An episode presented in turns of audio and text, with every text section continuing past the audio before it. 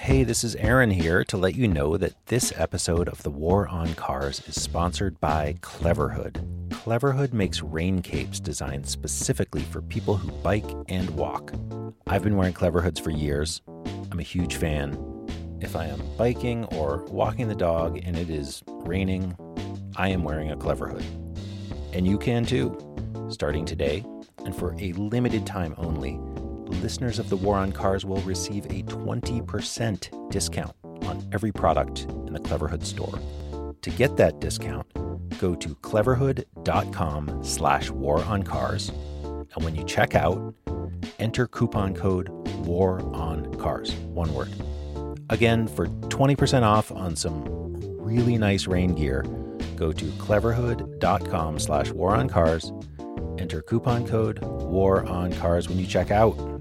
Stay safe and dry when you walk and bike. Wear a Cleverhood. Thanks for listening and enjoy the episode.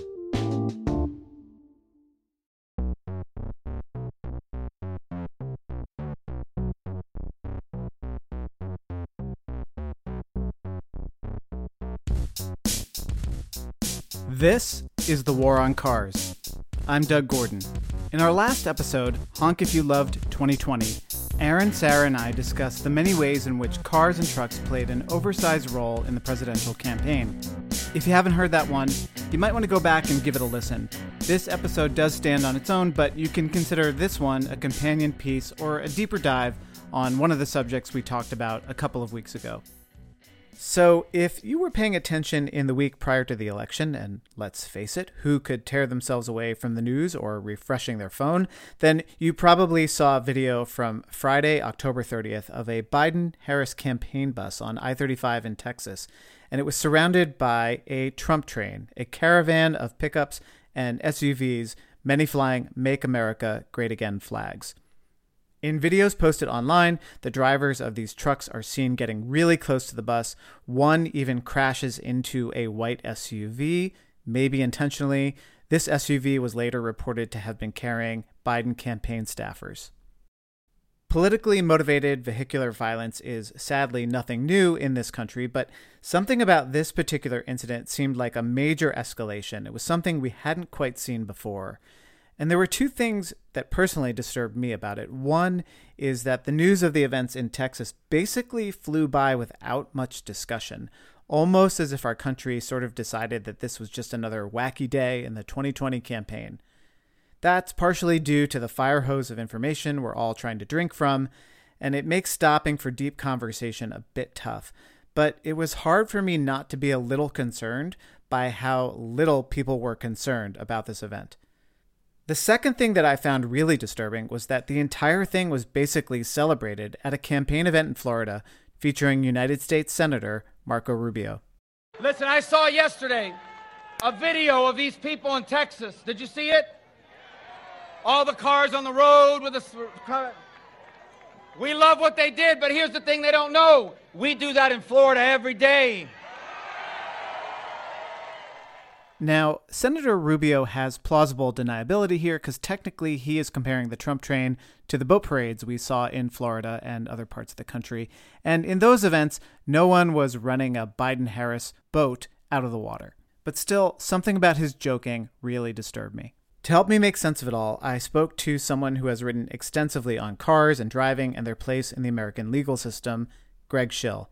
Greg is an associate professor at the University of Iowa College of Law. On election day, The Atlantic published his article about what happened in Texas and the broader trend of vehicles as political weapons. As always, we want to thank all of our listeners for your support. Now, here's my interview with Greg Shill. Greg Shill, thanks for joining the War on Cars. Thanks for having me. As far as the incident in Texas on I 35 goes with the Biden Harris campaign bus. You know, I was struck by how few people condemned it and, and so many people actually encouraged it. And what struck me about that was that, you know, we often do just sort of excuse away traffic violence, but here we had a, a political act of violence committed using traffic. And really, people thought almost nothing of it. Why do you think that is?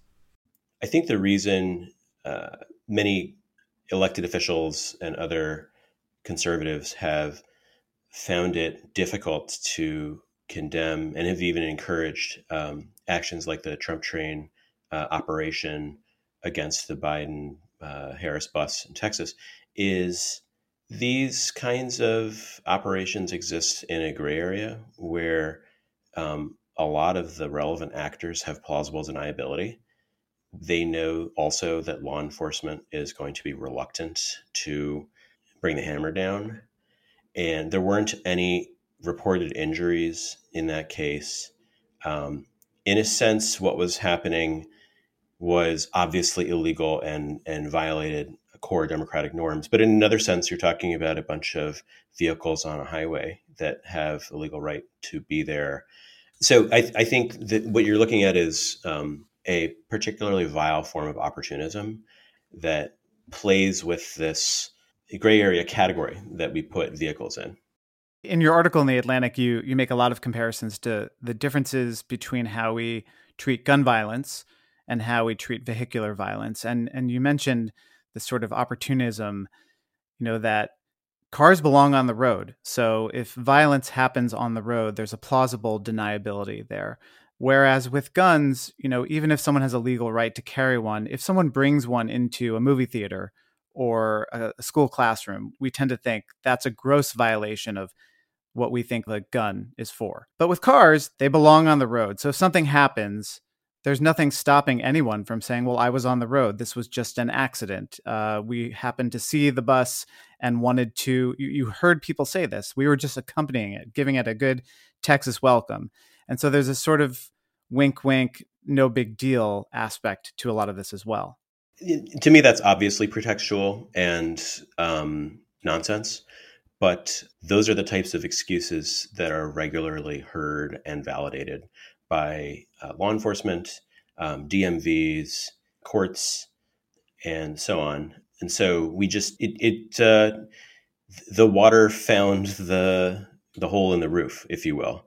The hole in the roof was this status that that cars and um, driving enjoy that makes it beyond critique. And so you're going to have bad actors flood into that once that's kind of well understood. And in fact, in your article in The Atlantic, you said participants in the Trump train had a reason to think they could get away with this, which is that our legal system forgives few acts of violence so readily as those committed with a motor vehicle, even those done on purpose.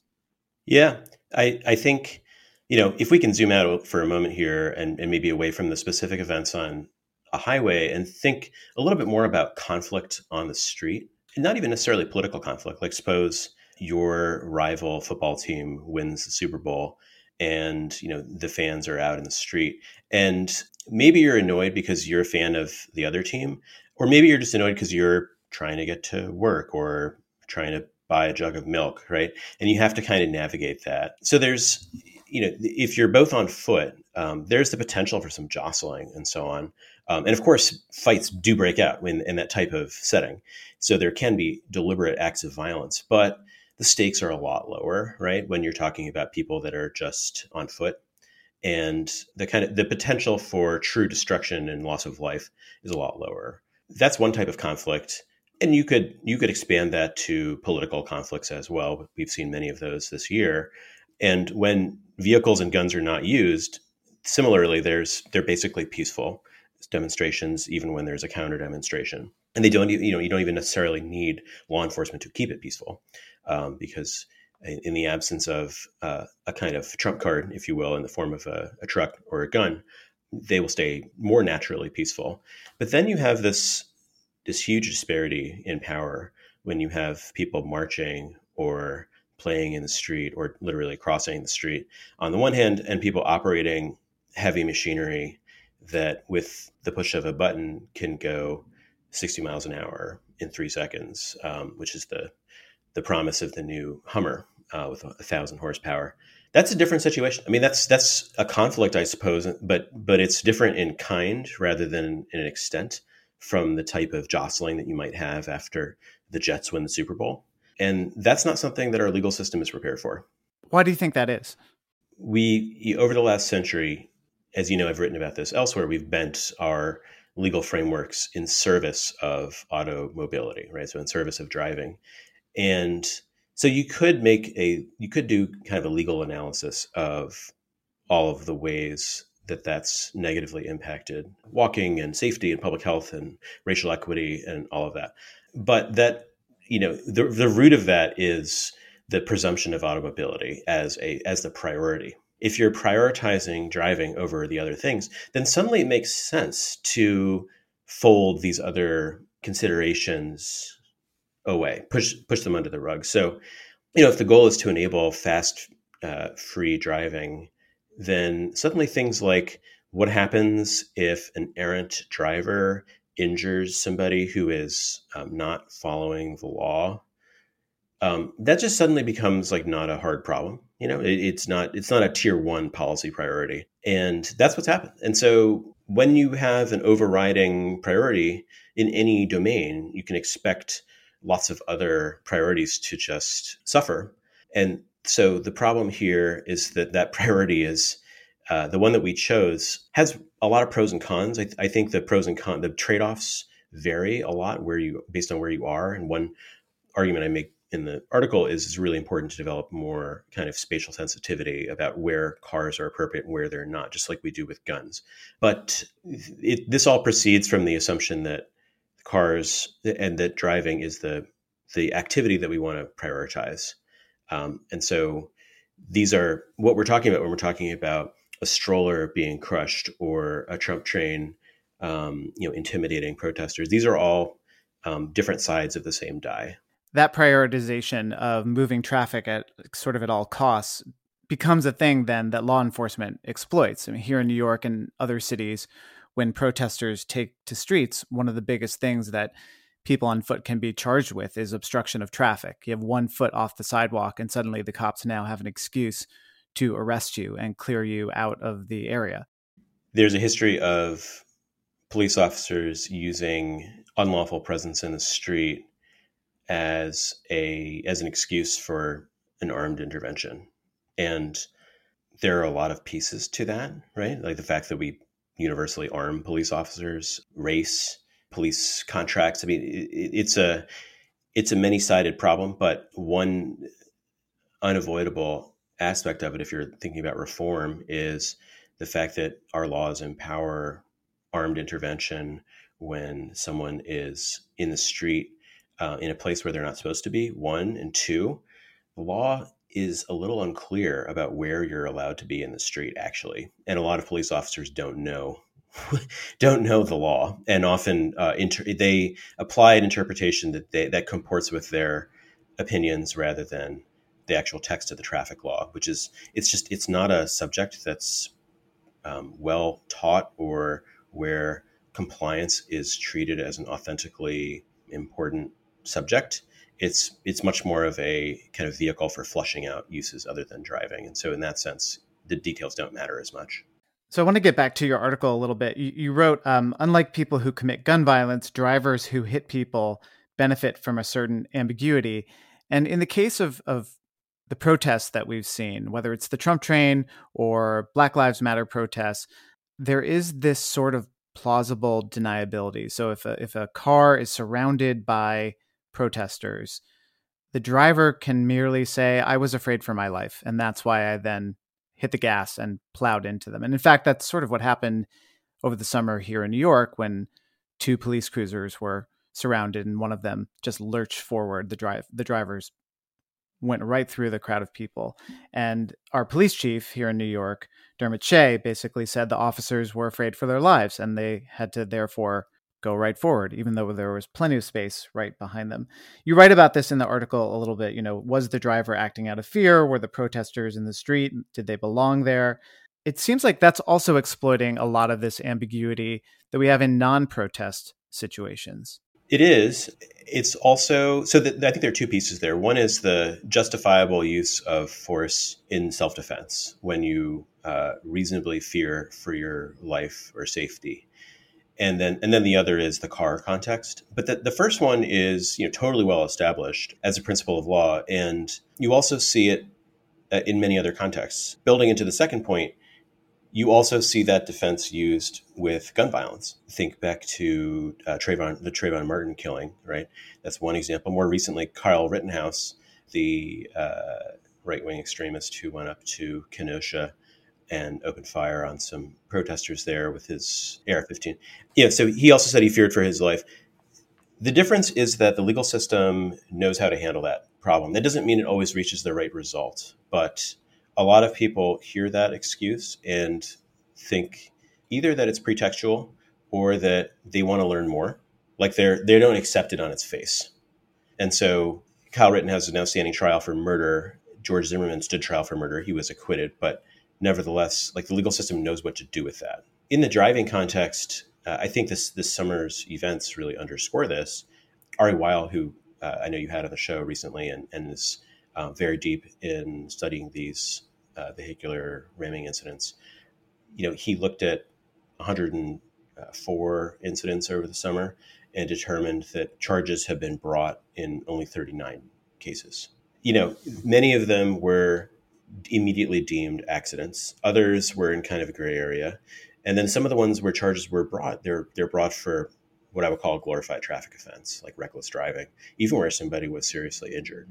So we we clearly just are not equipped to handle this because this is a category where for a century we have said um, we don't want to scratch too much on the surface here because the overriding goal is facilitating driving.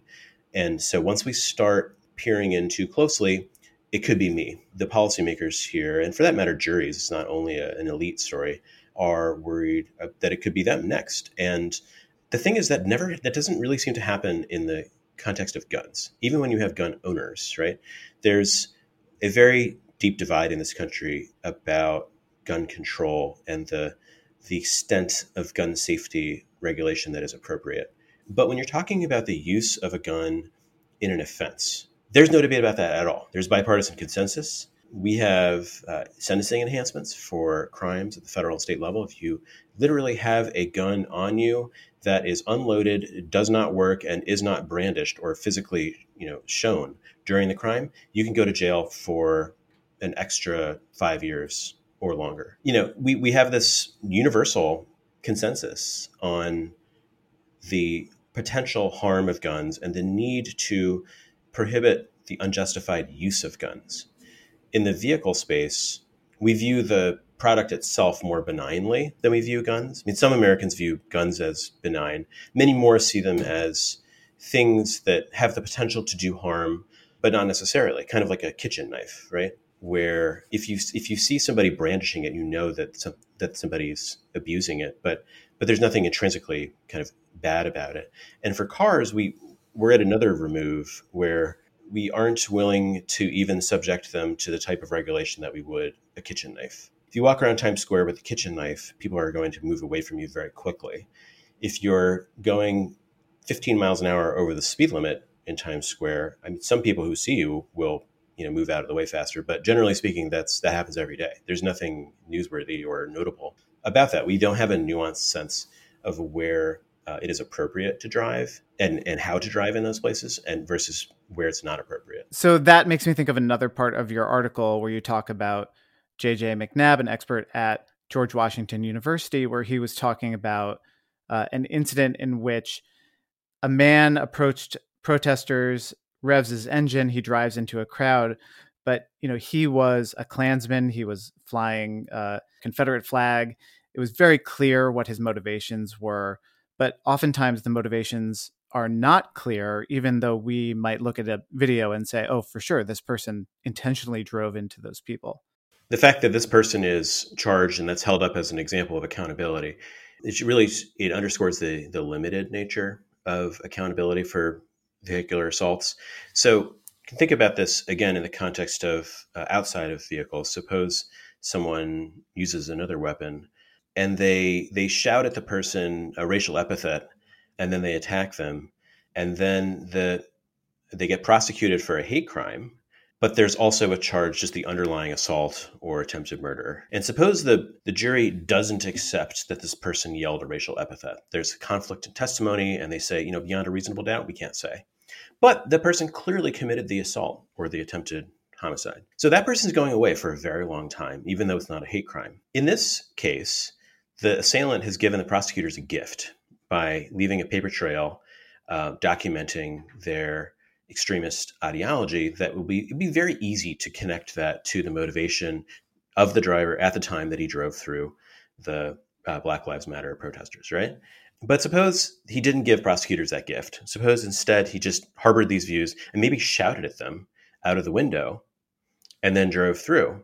Now he's going to say that he feared for his life, which is, of course, what he would also say if he used a baseball bat or a gun. The question is which interaction is our legal system better prepared to manage? And we are very practiced at sweeping, quote, accidental uh, collisions under the rug. It's going to be a lot easier for him to say, yeah, yeah, I yelled at them because I wanted them to get away from my car. And I don't agree with them. Is that a crime? We have the First Amendment here. But I never intended to hit them. Of course not. God forbid. That's just much more plausible when somebody is a driver uh, than when they're shooting a gun or, or, wielding another weapon. Now, some of that is, as I say, encoded in our legal system. Uh, but I think there's you know another aspect as well, which is you know your visibility from inside the car is limited, um, especially if you're talking about things that are, if you're the driver, things that are happening on the right hand side of the car or behind the car. And your sense of space and distance, and depth and proportion, and so on, your ability to assess the motivations of people outside the car or where they're likely to walk, all that is very limited. And so the question is, what do we do with that? Our current response is to throw up our hands and just hope that it works out. Like pray for the the people who who are doing these things intentionally that they also have a paper trail. Like that's great. Okay, that's a tiny minority of even collisions in this context, even, even vehicle rammings that are you know political and intentional. Then you expand that. That of course is a small minority of total vehicle pedestrian conflicts. And so if you expand it beyond there, you're really talking about basically lawlessness. And then there are tiny exceptions where somebody has been very conspicuously hateful and that's that's a pretty um, indefensible system, I think. And so the way to reform that, in my view, is not to outlaw the use of the vehicle in public space the way we do to varying degrees uh, with guns, but rather to develop a, a, keener sense of where it's appropriate to use and, and how it should be used in those contexts. Right now, we treat streets of New York City, the densest, biggest city in the country, pretty akin to the way we treat highways in Iowa. And I don't think that really can be defended. I was thinking also in, your answer that in just the sort of average, everyday vehicular violence that we read about that's not politically motivated. Here in New York, um, prosecutors, district attorneys have established what they call the rule of three, which isn't really um, based on legal precedent. But basically, what they say is that in order to prosecute a driver who injures or kills uh, someone else, a pedestrian or a cyclist, you usually have to prove that the driver was committing sort of three separate acts. So if they run a red light and kill someone, that alone is not going to be enough to pursue a case. But if they run a red light and you can prove that they were texting and they fail a breathalyzer test, then chances are you're going to be able to secure a conviction. And so, you know, in thinking about the incident we talked about about the the Klansman, like it has to be this egregious act where, like you said, that the the person who commits the crime gives prosecutors like an unassailable gift that they just can't really explain it away through some other means. I couldn't agree more. I think th- there are a lot of pieces there. So one is the fact that whether that decision is motivated by ideology or on the other whether that's rooted in the experience of unsuccessful prosecutions. And it's an empirical question that i don't know the answer to. My hunch is that it's a mix. Um, and i think there that just suggests that there's a lot of levers that one could pull on. If you're thinking about reform uh, that reform could take place maybe at the prosecutorial or law enforcement level. Um, but you're also thinking about judges and culture, like shaping perception of these interactions. You're also thinking about increasing, and this is going to sound a little a bit of a bank shot, but you know, the less people identify as a driver, the less they're worried about being in that position. And so that's not really a plausible response in most of the country. But in a place like New York, to the extent the city can be urbanized more than it already is, that's that's one you know uh, way to to help manage this. There's also a kind of a sociological angle. I mean, one question I would be interested to know is whether like DMV judges who are also known to be very lax on drivers? Like, do they receive free parking with their assignment? You know, th- that's going to affect the composition of the bench. So I think there are, I, I mentioned this less as a specific way of targeting one cohort of people and more as a way of thinking about like what are the levers that one could push on to try to affect change. And, you know, the work that you're doing with the podcast is a big part of that because there is just no shortcut. There is no way to, to change this without changing hearts and minds. It seems like some of this also has to do with attention because there is a time not too long ago before social media when an attack on a campaign bus would have dominated the news for days, if not an entire week. But now it just sort of flits on by and we're on to the next thing. It happened that President elect Biden was not on that bus, and neither was Vice President elect Harris. But Wendy Davis, who was the Democratic nominee for the Senate uh, recently, um, she was on that bus. And it certainly is possible that the president elect could have been on that bus and that there could have been more violence, not just that one collision. And yet, there's been really no national conversation since then about the risk of these types of operations. Contrast that with the assassination of JFK. Now, I know that's not a perfect analogy. He was actually assassinated, and uh, he was president and so on. But you might expect there to be like 10% of the conversation that happened um, after that. And that's not, that's not happened. A dozen firearm bills were introduced after his assassination. Lee Harvey Oswald, the assassin, had bought his gun by mail. Um, and, uh, you know, a ban on um, purchases by mail was immediately introduced in Congress. Um, it took several years in fact, it wasn't until his brother RFK was assassinated in '68 that that LBJ signed the Gun Control Act into law that that actually did ban mail order sales and so on. And, and we continue to debate gun control to this day. It's not like a settled question. However, the unjustified use of firearms is settled. That how you know how we manage that is settled, and we are much more able to identify when the use is justified and when it is not. And none of that is true for cars. Greg Shill, that is a interesting note to end on. Um, not particularly optimistic about where this is headed, but this is a really fascinating area of discussion. I really thank you for joining us. Thanks for having me. That's it for my interview with Greg Shill. I will put a link to his articles and other material in the show notes. Many thanks to our friends at Cleverhood. You can get one of their stylish rain capes designed for walking and biking by visiting cleverhood.com slash waroncars. Enter code waroncars, that's all one word, at checkout and you will get 20% off your purchase. If you've been enjoying The War on Cars, go to thewaroncars.org, click on Become a Patreon supporter, and starting at just $2 a month, you'll get stickers, other goodies, and access to exclusive bonus episodes. You'll also join the ranks of a lot of great people, including our top sponsors Charlie G. of Human Powered Law in Portland, Oregon, the Law Office of Vaccaro and White in New York, Drew Rains, and Virginia Baker. This episode was produced, recorded, and edited by me. Our music is by Nathaniel Goodyear. Our logo is by Dani Finkel of Crucial D Design. On behalf of Aaron Naparstek and Sarah Goodyear, I'm Doug Gordon, and this is The War on Cars.